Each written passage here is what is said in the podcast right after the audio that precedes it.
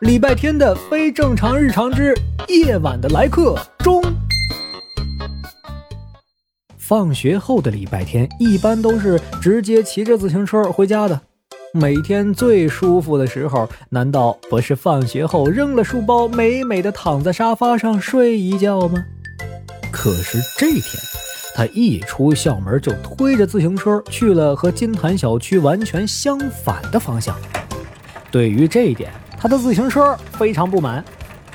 哎。你小小年纪就不记得路了？错了错了，不是这个方向。管好你自己，你的刹车不好使了，你知道吗？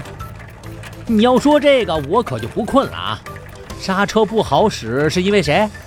路上有猫猫狗狗，你刹车；有瓢虫蚯蚓，你刹车；有块石头，你都刹车。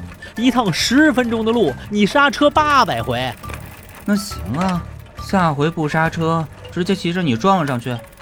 礼拜天懒得再跟咋咋呼呼的自行车啰嗦了，他来到一处湖心公园，左看看右看看，在一棵大树下坐下。他的自行车又说话了：“别怪我没提醒你，有人跟踪你。我知道，他一会儿就过来了。”礼拜天等了一会儿，果然一个人气呼呼地跑过来。是满头大汗的方少锦。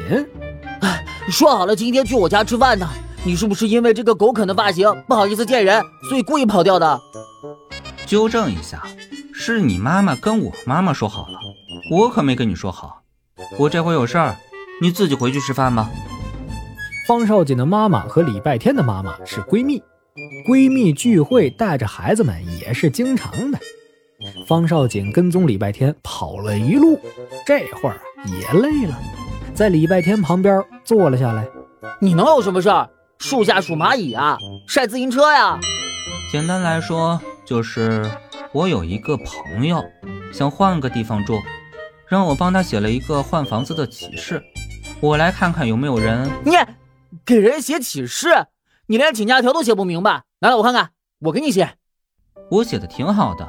想和他换房子的可多了，呵呵，吹牛。礼拜天不再理会方少锦，他双手撑在背后，闭着眼睛，仰着头，静静听着风吹过草地的声音，湖中小鱼吐泡泡的声音，还有树梢枝头那只麻雀和络绎不绝上门看房的客人们吵吵闹闹的声音。这鸟窝真不错呀。我跟你换，我住在月亮路的一个广告灯箱里。广告灯箱，那不是夜里都不关灯吗？不换不换。我住在海边的一棵椰子树上，怎么样？换不换？边风太大了，会吹乱我的发型，不换。街心公园，那里的猫太多了，不成不成。金坛小学的一间教室的窗台下。被熊孩子发现了，我就变成烤麻雀了，不行。书店楼顶，那里倒是很宽敞，不过马路边也太吵了吧。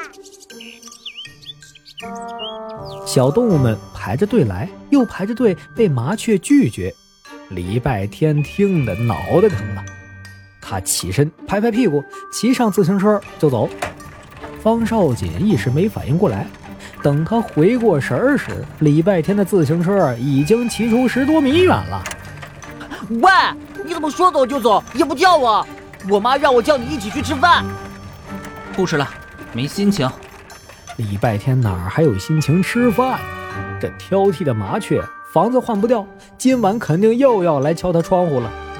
不答应他，他就会撒泼打滚，装死碰瓷儿，还威胁他要用他的头发做鸟窝。礼拜天头发的命运，嘿，真是悲惨呐！片尾彩蛋，我是猪八戒。礼拜天的非正常日常的正常打开方式，太搞笑了！